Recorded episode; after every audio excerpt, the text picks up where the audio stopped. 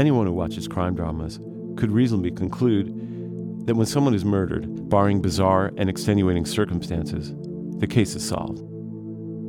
That is, through high tech forensics, moral resolve, or simply the near mythic competence of American law enforcement, killers are ultimately sent to jail. But as an investigative reporter who has worked in one of the most violent cities in the country for nearly 15 years, I can tell you this is not true. And that is the point of this podcast, because unsolved killings represent more than just statistics. It's a psychic toll of stories untold that infects an entire community. The final violent moments of a victim's life that remain shrouded in mystery. I'm Stephen Janis. I'm Taya Graham. And we are investigative reporters who live in Baltimore City. Welcome to the land of the unsolved.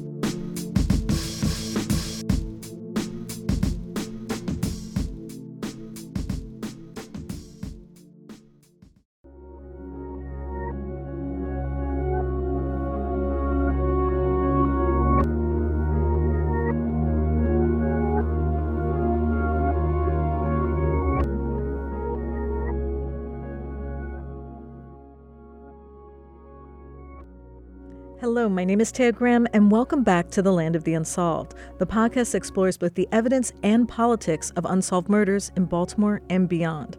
Today, we're going to be talking about two cases one that is at least partially solved, and one that is not. But we're going to do more than just recount the evidence. We'll be looking at the past case through the prism of what has just happened in the present, breaking down how police investigated a recent murder and what their handling of it says about the growing tally of unsolved murders across the city. To do so, we will be reporting on breaking news about a horrifying act of violence that has rocked the city the murder of 26 year old Baltimore Tech CEO Pava LaPere. Our top story tonight is out of Baltimore. We're hearing from the family of a Baltimore Tech CEO fatally attacked at her apartment complex. Police confirmed to NBC News the 26 year old, who served as CEO of EcoMap Technologies and was featured on this year's Forbes 30 Under 30 list, was found dead in her Baltimore apartment on September 25th with signs of blunt force trauma. LaPere's body was found in her apartment building last week after friends reported her missing. Police said she died of blunt force trauma. Shortly after her body was found, police made a stunning announcement. There was indeed a suspect. We're here to announce that we have a warrant issued for the killing of Miss LaPere.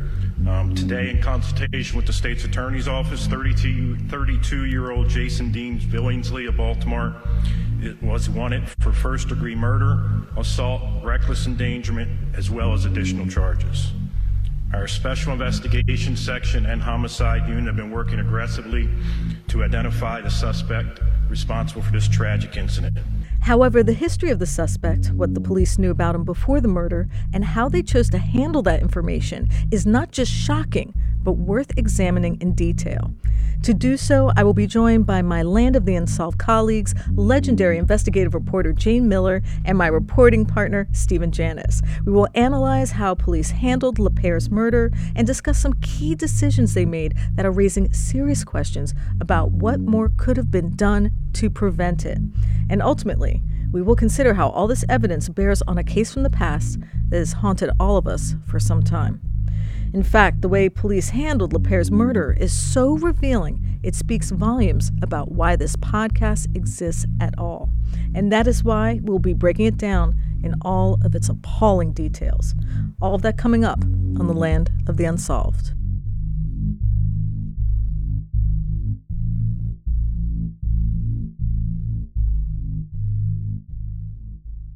Hey, this is Taya Graham from the Land of the Unsolved. If you enjoy our podcasts and would like us to investigate even more cases, consider supporting our work by either subscribing on our anchor page, or you can also buy one of the books Stephen and I wrote that are available on Amazon and a variety of other websites. Why Do We Kill? The Pathology of Murder in Baltimore, written with former homicide detective Kelvin Sewell, and You Can't Stop Murder Truths About Policing in Baltimore and Beyond, also in collaboration with a former detective and guest on our show, Stephen Tabeling. Or if you're in the mood for a fictive take on how Baltimore's struggle with violence and aggressive policing has affected the psyche of the city, I recommend you pick up This Dream Called Death, a book Stephen wrote while he was covering the city's failed attempt to implement zero tolerance policing and how he reveals the truly corrosive power of that policy by casting it into an alternate reality where the mind and our dreams become the new frontier for government surveillance.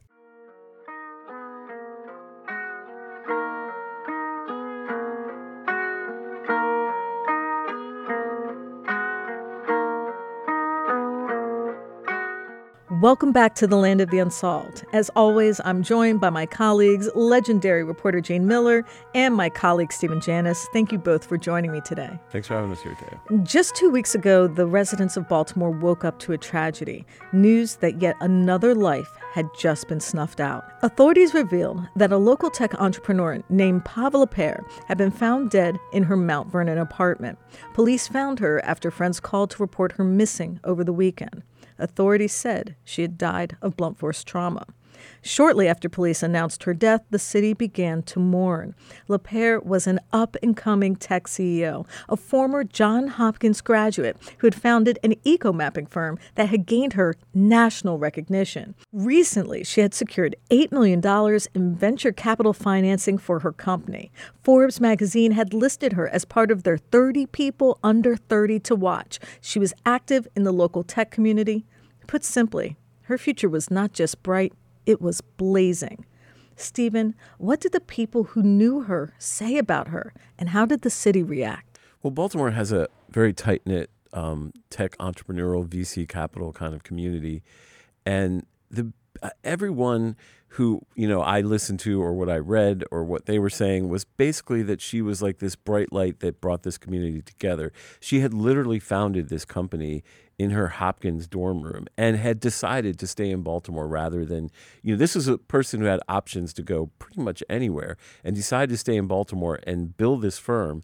And she was a person that kind of was able to move between different companies and and bring people together on a larger purpose of not just, you know, tech, but tech in Baltimore and and had become sort of a uh, I guess the public face of tech entrepreneurs in Baltimore and someone who was just critical to that community. So there was a massive amount of grieving in terms of her loss, and it certainly people said it would leave a hole in that community because it's very people know each other, it's tight knit, and it's not eh, eh, large like Silicon Valley. Everyone knows everyone, and I think people were feeling her loss in that way. And it's also what what gave this case national attention. I mean, this was on the evening news a couple of different times um, because of her stature in you know in in the tech world, et cetera. It's also, you know, the fact that she decided to, to remain in Baltimore yeah. was, you know, discussed at length because, you know, it's not, you know, Seattle is not the West Coast, it's not New York, but she really decided to stay here and to grow this business. Um, and she was very committed also to equity issues, which, you know, the, the whole tech industry is not, is short on, you know, diversity. And, yeah. And she was very committed to that as well. Yeah, I mean that was the whole basis of her company. The eco mapping maps ecosystem so people can understand where resources and assets are in a community. And yes, and I think critical to that was her commitment to Baltimore, which people said was fierce. And so that kind of added a note of extra sadness to this case. Almost immediately, police had a suspect, a serial rapist who was well known to law enforcement, Jason Billingsley. They released a mugshot and used social media to let the public know that this man was armed and dangerous. But Jayne, they knew quite a bit about this man even before they announced his identity because he was tied to a previous case. Can you tell us a little bit about it? On September 19th, um, three days before the murder of Pavel LaPere, there was an incident in a West Baltimore apartment in which um, Billingsley was accused of kicking down the door, um, tying up the uh, man and woman, young couple that lived in the apartment. Uh, he allegedly raped the woman, cut her, cut her throat, and then uh, before leaving, doused them with some kind of accelerant and set them on fire. Both had were hospitalized. Within hours, police developed him as a suspect. But they chose not to release his name or picture to the public at that time. And this became a huge issue and lots of questions later when, in fact, what we learned, obviously, is that three days later, he now is accused of killing Pava LaPere in her in her apartment building in Mount Vernon. That's right. Billingsley had a long history of sexual assault, rape, and violence. He had previously been sentenced to 30 years in prison in 2015 for forcing a woman at gunpoint to perform oral sex on him. That victim he had also strangled, though she fortunately survived. But the sentence included a catch. All but 16 years were suspended, which meant Billingsley was released in fall of 2022 for good behavior. Jayne, can you walk us through um, how that release occurred? This is an interesting case that brings up this issue of suspended sentences, number one, um, and also the issue of what are called diminution credits, good time credits. That is, this is not new. I, neither of these issues is new. They have they come up many times when we have cases like this of violent repeat offenders that allegedly offend again, and then everybody looks back and sees this history and it's like, oh, why wasn't he in jail? Why was he out? This was a the the 2015 case sentence was actually relates to a 2013 incident um, in which he sexually assaulted a woman, and it gets time for trial. It had gone to court a number of times, postponed, postponed, etc. So now we get to February of 2015, and he enters a guilty plea to first degree sex assault, which is a very serious crime. And the um, one of the newspapers in town actually went and pulled the hearing, the transcript of the hearing, so that there was an and shed light on exactly what had happened. And what happened was that they reached this agreement for a 30 year sentence, but suspend all but 14 years. And the prosecutor said that the woman the victim was very satisfied with that deal, that she had been through enough. Um, and this this raises. Let's just stop right there. You know, I've done many stories in my career about the way sex assault cases are handled in the courts, um, the way they have to be handled sometimes. It it is a terrible crime. It, it's a frightening crime. The victim goes through the crime and then has to go through the trial. And sometimes going through a trial in testimony can be brutal, obviously. And so in, in this case raises that specter is that she was, you know, she didn't want to testify clearly. The judge didn't like the deal, but said, you know, because of the trauma to the victim, he accepted it.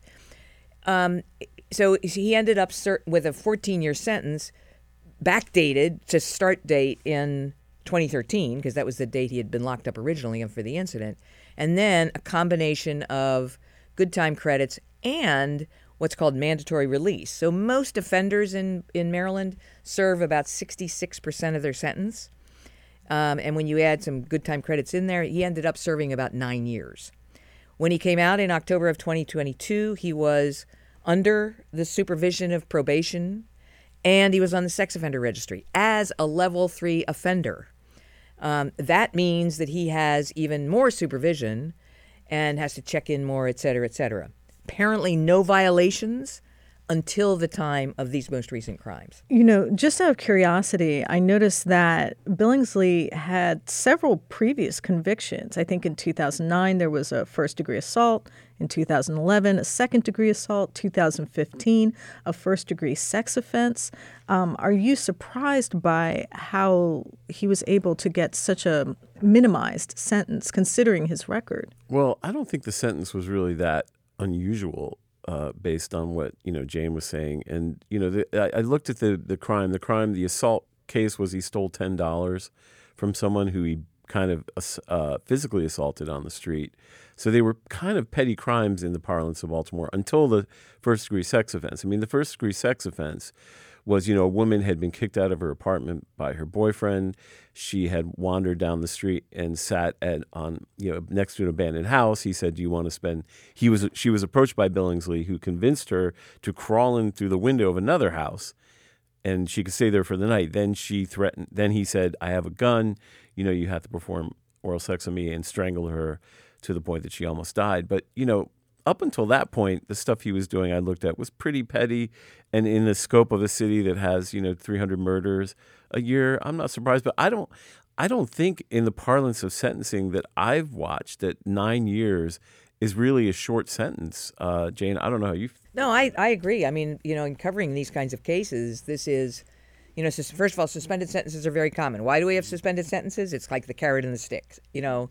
So you have an offender, and okay, we're going to give you 30 year sentence, but we're only going to make you serve 14 unless you screw up. So now you screw up, you're going to come back, and I'm going to put you in jail for the rest of it. So it's like that whole, you know, it's an incentive um, for people to try to reform themselves. Right. Just like the good behavior, you know, that's supposed to incentivize good behavior in prison to give you some reason to behave well and be try to be productive. I guess. Right. Yeah, that's exactly right. So I agree with Stephen actually. And, and if you look at the whole specter of sentences um, in in cases that might involve these particular circumstances and this particular offender, plus you have the you know the the element that the victim may not want to testify, that um, you know it's it's not a, it's not a short sentence. You know it's it looks like well holy cow you only served half the sentence or you know he's only sentenced to half the but that that's exactly how suspended sentences work.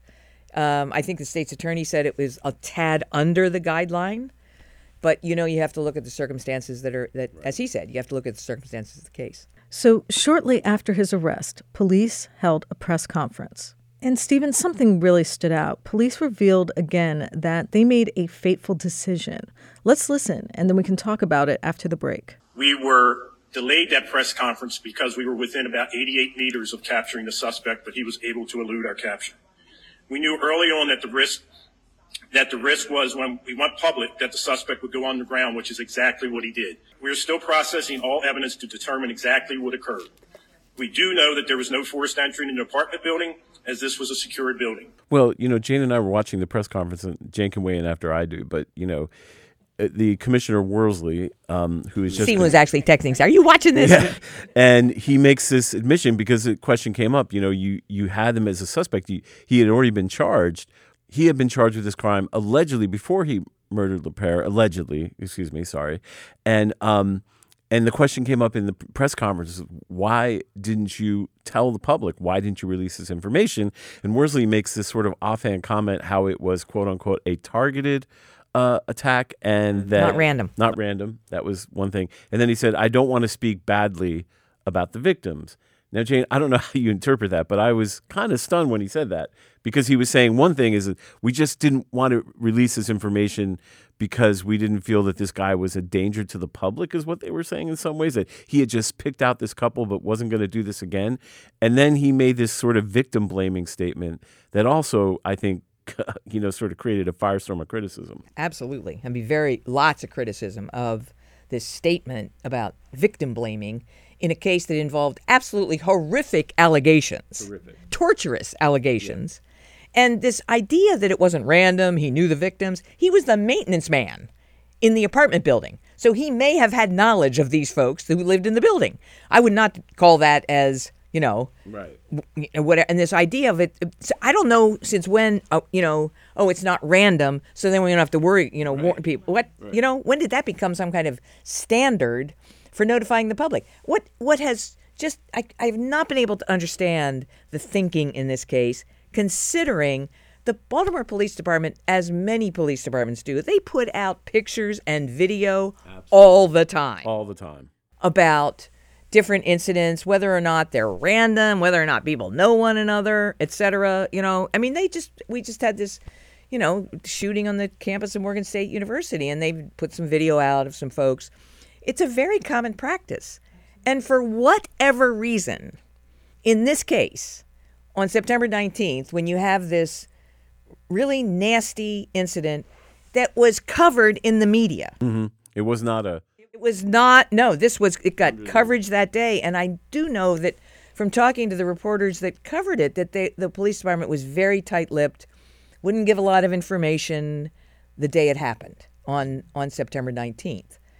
You know, and and we haven't talked about the the first news conference was when they identified Billingsley as the suspect in the LaPere murder. That was the first news conference. Right. And that, in fact, that was the one where I think the the comment was made that the uh, that once they identified him that he was a suspect in the other case. And when I think that's when Worsley actually made the disparaging comment. Well, it, the the questions though that got raised were he was asked, the commissioner was asked at that news conference when Billingsley was, was identified as the LaPere suspect, is he sus- a suspect in any other crimes?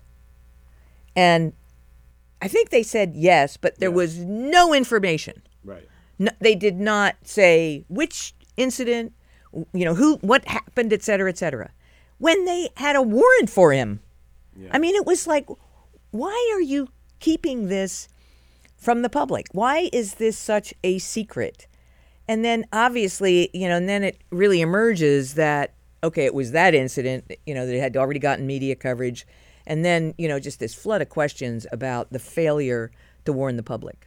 And I think what we see here uh, is w- how Baltimore sort of manages crime and what sometimes the misplaced priorities of the police department is. Because people I've talked to have said, you know, this is not uncommon for the police department to try to, if it can, not, you know, sort of, I'm not going to use the word publicize, but make this information widely available because the fear is it will scare people and they won't want to come downtown and they won't want to go to the inner harbor. And I think I've seen this. I've seen this over and over again. You know, years ago, I covered a serial killer case in Baltimore, and police were just adamant that they didn't want to connect cases or call someone a serial killer. It was much more important, not the safety of the individuals, but much more important to make sure that there wasn't a serial killer in Baltimore. And that is why I think this got so much attention because it sort of illustrated the real treachery, the real sort of risk of this kind of idea. Because, as Jayne pointed out, they had this guy's identity.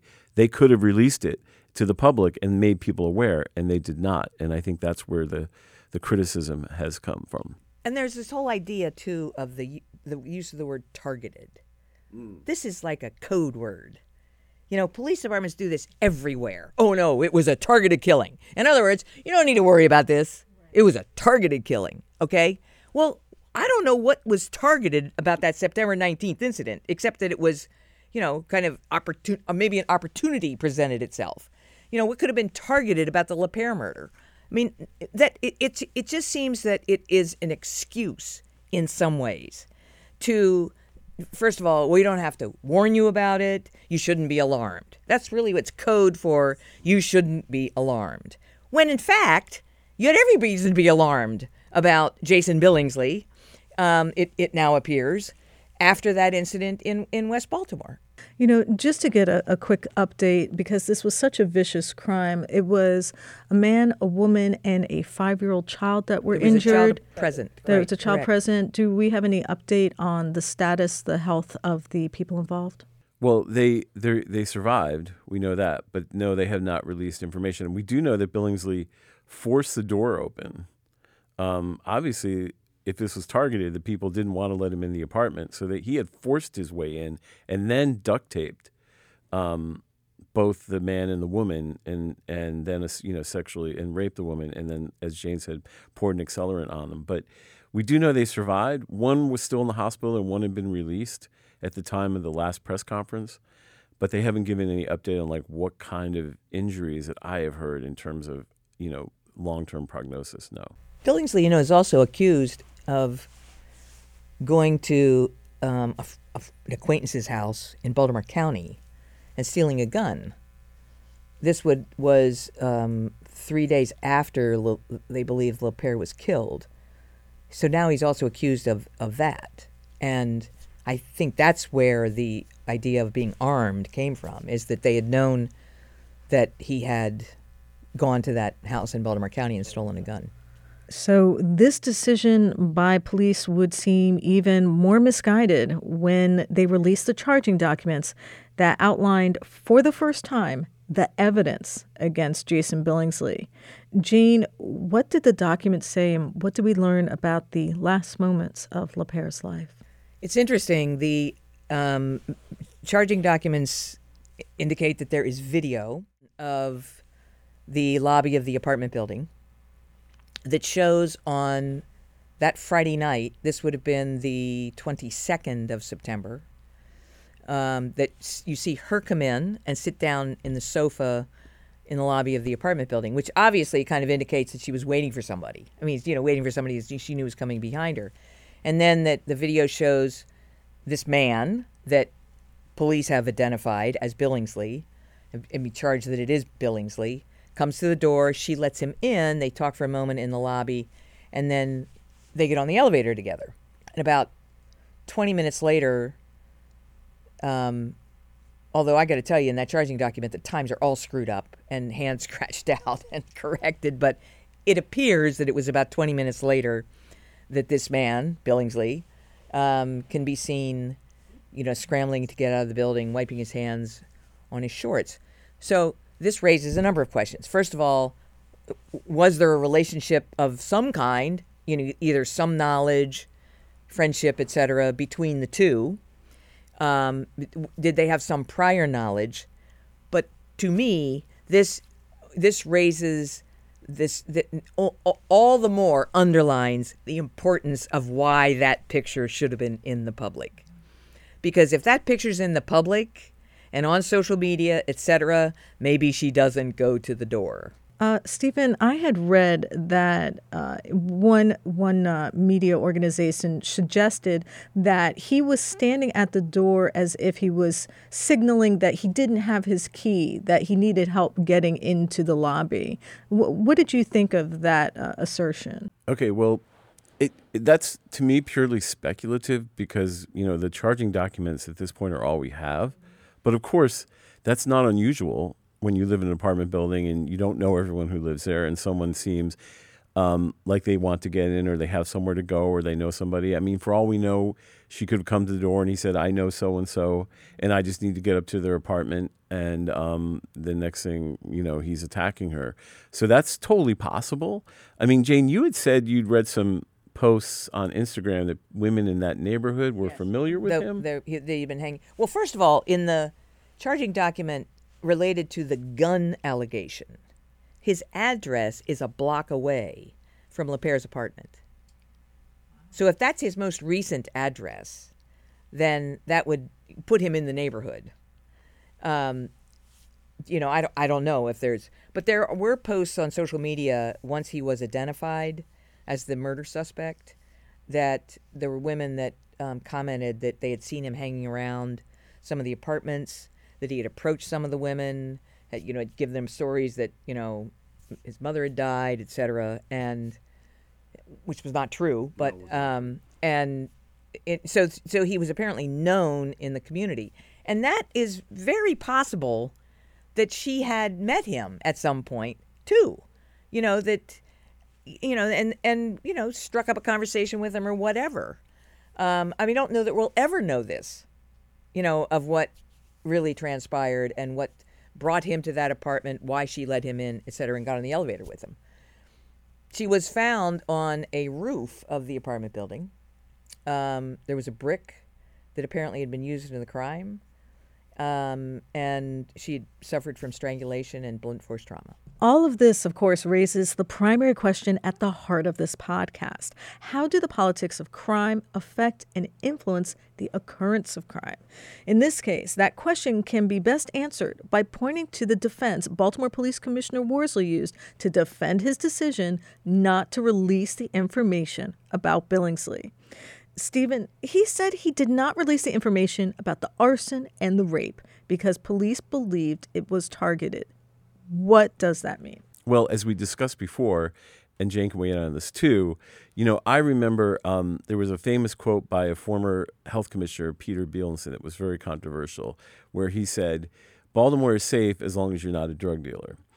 Um, you know, because all these crimes are quote unquote targeted. And if you're just a random white person, and I got to use the word, you know, it's got to be described as that a white person living in the in the L, or a good law-abiding citizen, or a good law abiding citizen, all this chaos and mayhem is never going to touch you.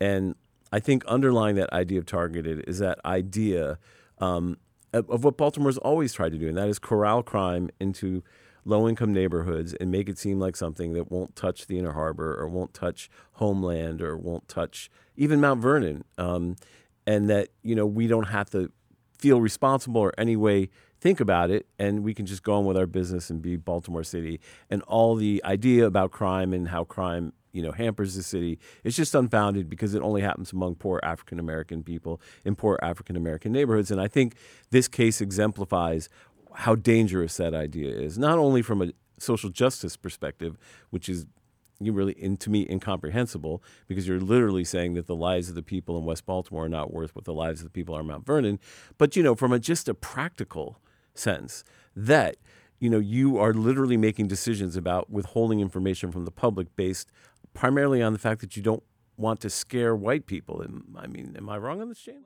Well, no, I, I, but you're you're making a decision based on your perception of that crime, whatever that is, and and God knows there are biased perceptions all over the place, you know.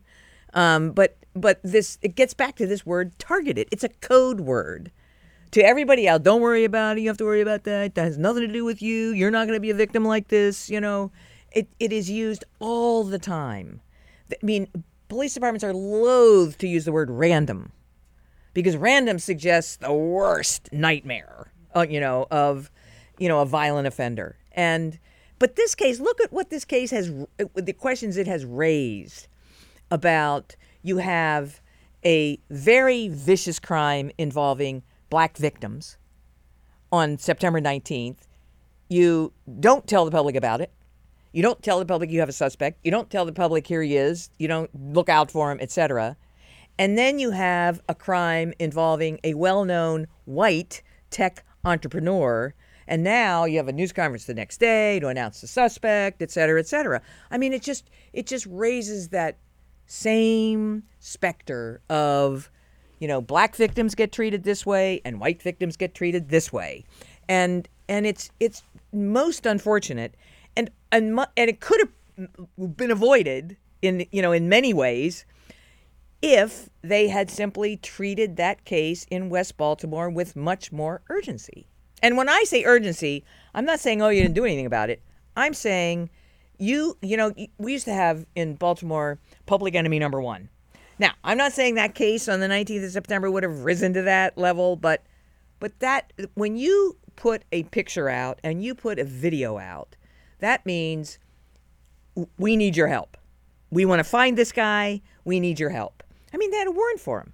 They had a lot of information about where he had lived, where he hung out, et cetera, et cetera. And so there, it does raise the question well, what were you doing? You know, et cetera. And at the press conference, the commissioner made this weird comment about being within 88 meters of him at some point prior to the murder of LaPere. And, you know, he he makes his comment, and you just sat there scratching your head saying, Well, if you were that close, if you'd put out his picture, you probably could have easily caught him if he was hanging around Baltimore City. You know, so it makes this even more frustrating in many ways. Well, especially with those comments that I read on social media, you know, they were they were making those comments after his name and photo had been put out after the murder. But the question is, if those folks had seen his picture you know, after the and I I think it would have gotten a lot of circulation because the incident, the September 19th incident got a lot of attention. And it was so vicious. I mean, we have social media, we have alerts that can be sent to our phone. There are just so many ways that the public could have been informed. And like you said, these women reached out afterwards and said, I've seen this man, I know this man, he lives in my neighborhood. If they had received that information ahead of time, it might have saved LaPere's life. Jayne, how does this calculus figure into how crime itself is handled in Baltimore? I mean, why wouldn't the commissioner want the public to have this information about a serial rapist? That's a. It, I mean, that's kind of the question that everybody has raised: is, you know, what what was it? I mean, we hear what he said. Now, of course, he has said since that it was a mistake not to put it out, and that now they're going to have some internal procedure that's he didn't know that it hadn't been put out or whatever, but um, I mean, I think it gets to that whole conversation about, you know, there. We had this incident on July 2nd in Baltimore that again made national news, which was 30 people shot during a party um, in the in the Brooklyn Homes community in South Baltimore, and two people died and 28 people were injured in that in that incident. And there was an internal report done, I guess it was really by the police department, about the failures to respond in time or beforehand or to try to respond beforehand when they were getting calls from people saying, "Hey, there are a lot of people here, and they have guns." You know, there's fighting going on. This was, you know, earlier that night. It was on a Saturday night, and in, and there was a radio transmission of a police officer kind of dismissing it, saying maybe we should just call the National Guard. And I mean, those those kinds of comments really convey an attitude. And there is a finding in that report that police indifference was a major factor in you know the kind of the the lack of police response to those earlier calls in the evening you know to the response when it happened etc not having police officers there when it was very evident that they had a big crowd of people. And and I think that is such an important word because indifference means we don't care means so what means you're not important means you know whatever. And and I think we we saw that again in this incident involving this repeat violent offender Jason Billingsley. And and I hope that's not true but but it feels like it's the same thing that there was just kind of an indifferent feeling to you know this very serious incident in West Baltimore involving this man that or allegedly involving this man and the decision not to make that public um, you know, there's a, are there politics involved in this? Sure, there are politics involved in it. It that kind of you know that kind of crime is it's frightening. It, you know it's scary. It's it's another reason for people to say, "Oh God, look at Baltimore again."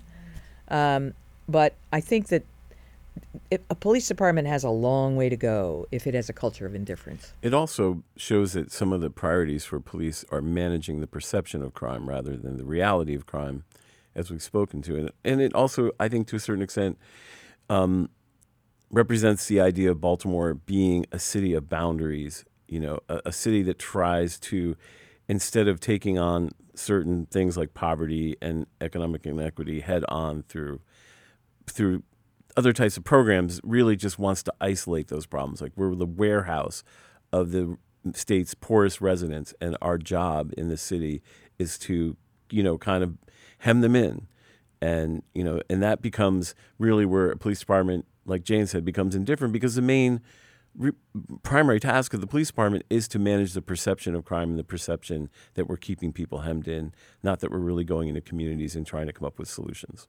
Now, as we alluded to at the top of the show, the questions about how and when, and of course why, Baltimore police release information brings us to another case we are currently investigating that has some similarities to the one we just discussed. It involved a woman who had achieved prominence. Actually, that's an understatement. It was a woman who had pioneered the field, which she literally invented, a world renowned scientist who had literally changed the way we think about and study space exploration.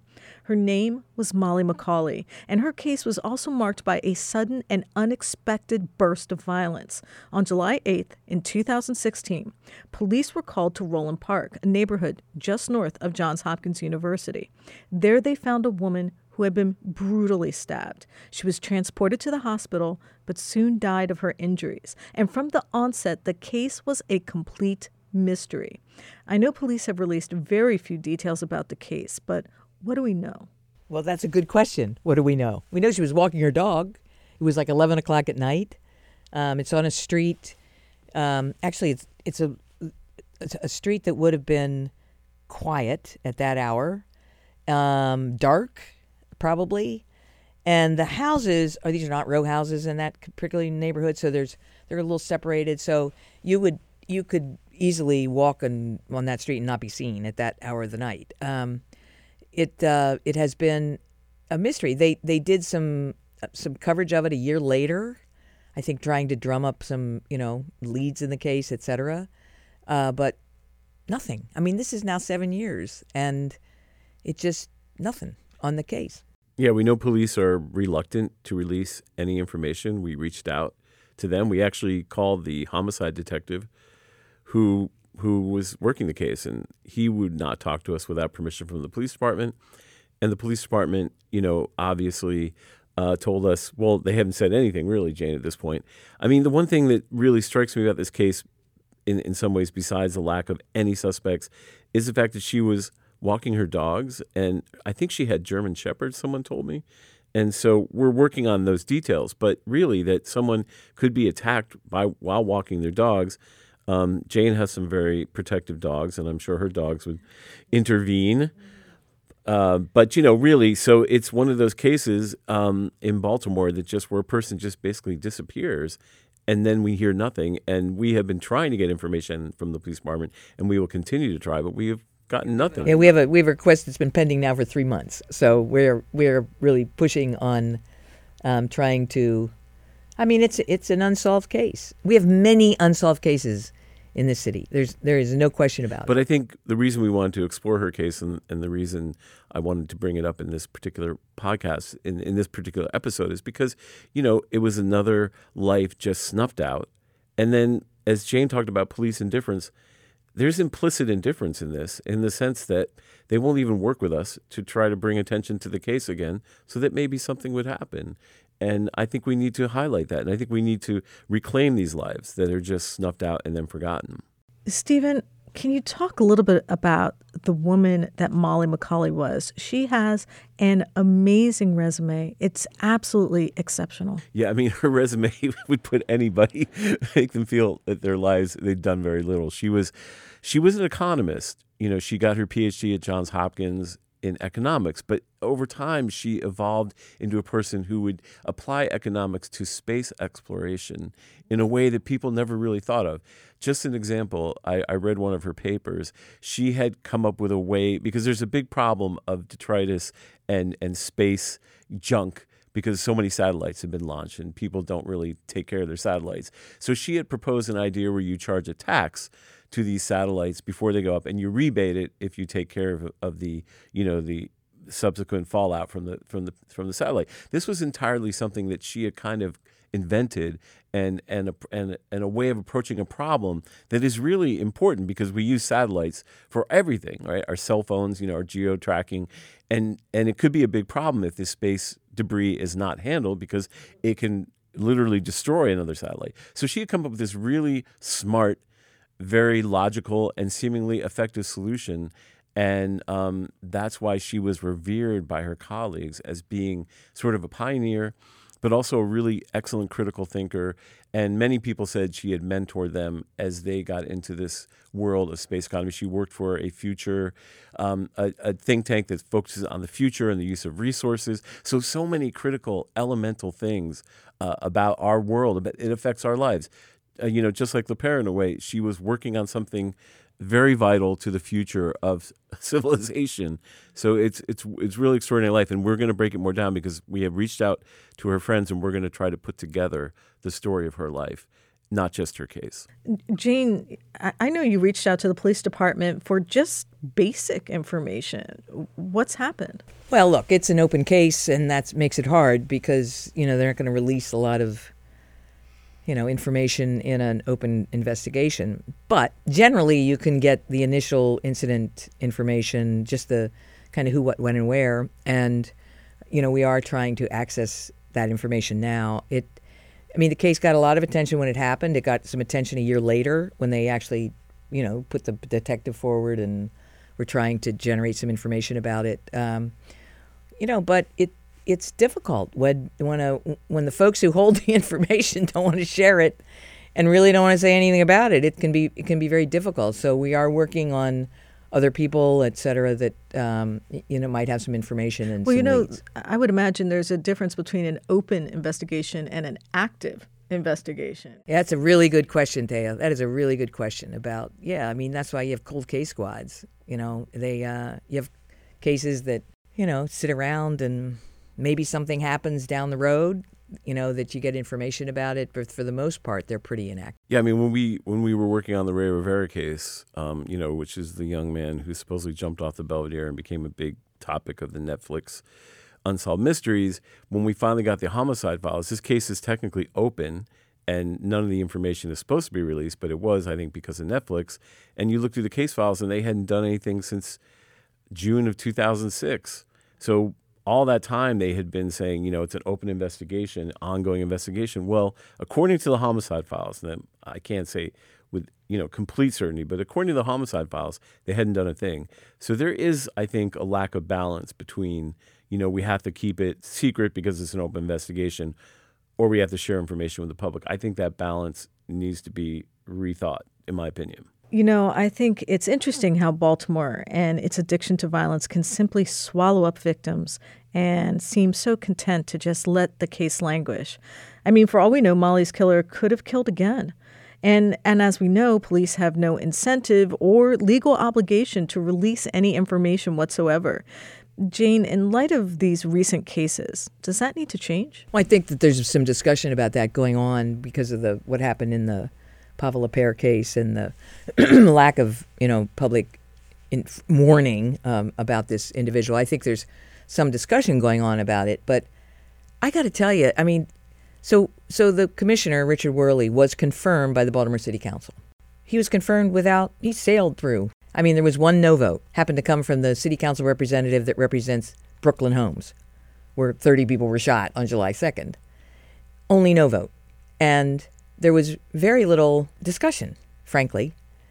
And so, it, you know, there is a public safety committee on the Baltimore City Council. This would certainly, to me, be, you know, something that a legislative committee like that might really take on is, you know, kind of a real discussion of public information um, and and when it should be public and and how do you get it to the public, et cetera. I, I hope that happens.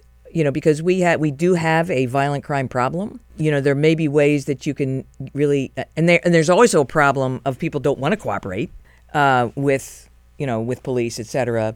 All of those things kind of you know weave together in terms of your communication with the public and your relationship with the public in order to help reduce crime and to get to a better level of public safety. Um, but the idea of informing the public is certainly something that that should get a lot of discussion. So, as Stephen said, in our next episode, we will be delving into Molly's case, not just about her death, but her life as well. All that will be coming up on the next episode of The Land of the Unsolved. Jayne and Stephen, thank you so much for joining me. Thank you for joining us for this episode of The Land of the Unsolved. If you have any information or tips on our cases, please reach out to us at landoftheunsolved at gmail.com. Thank you for joining us.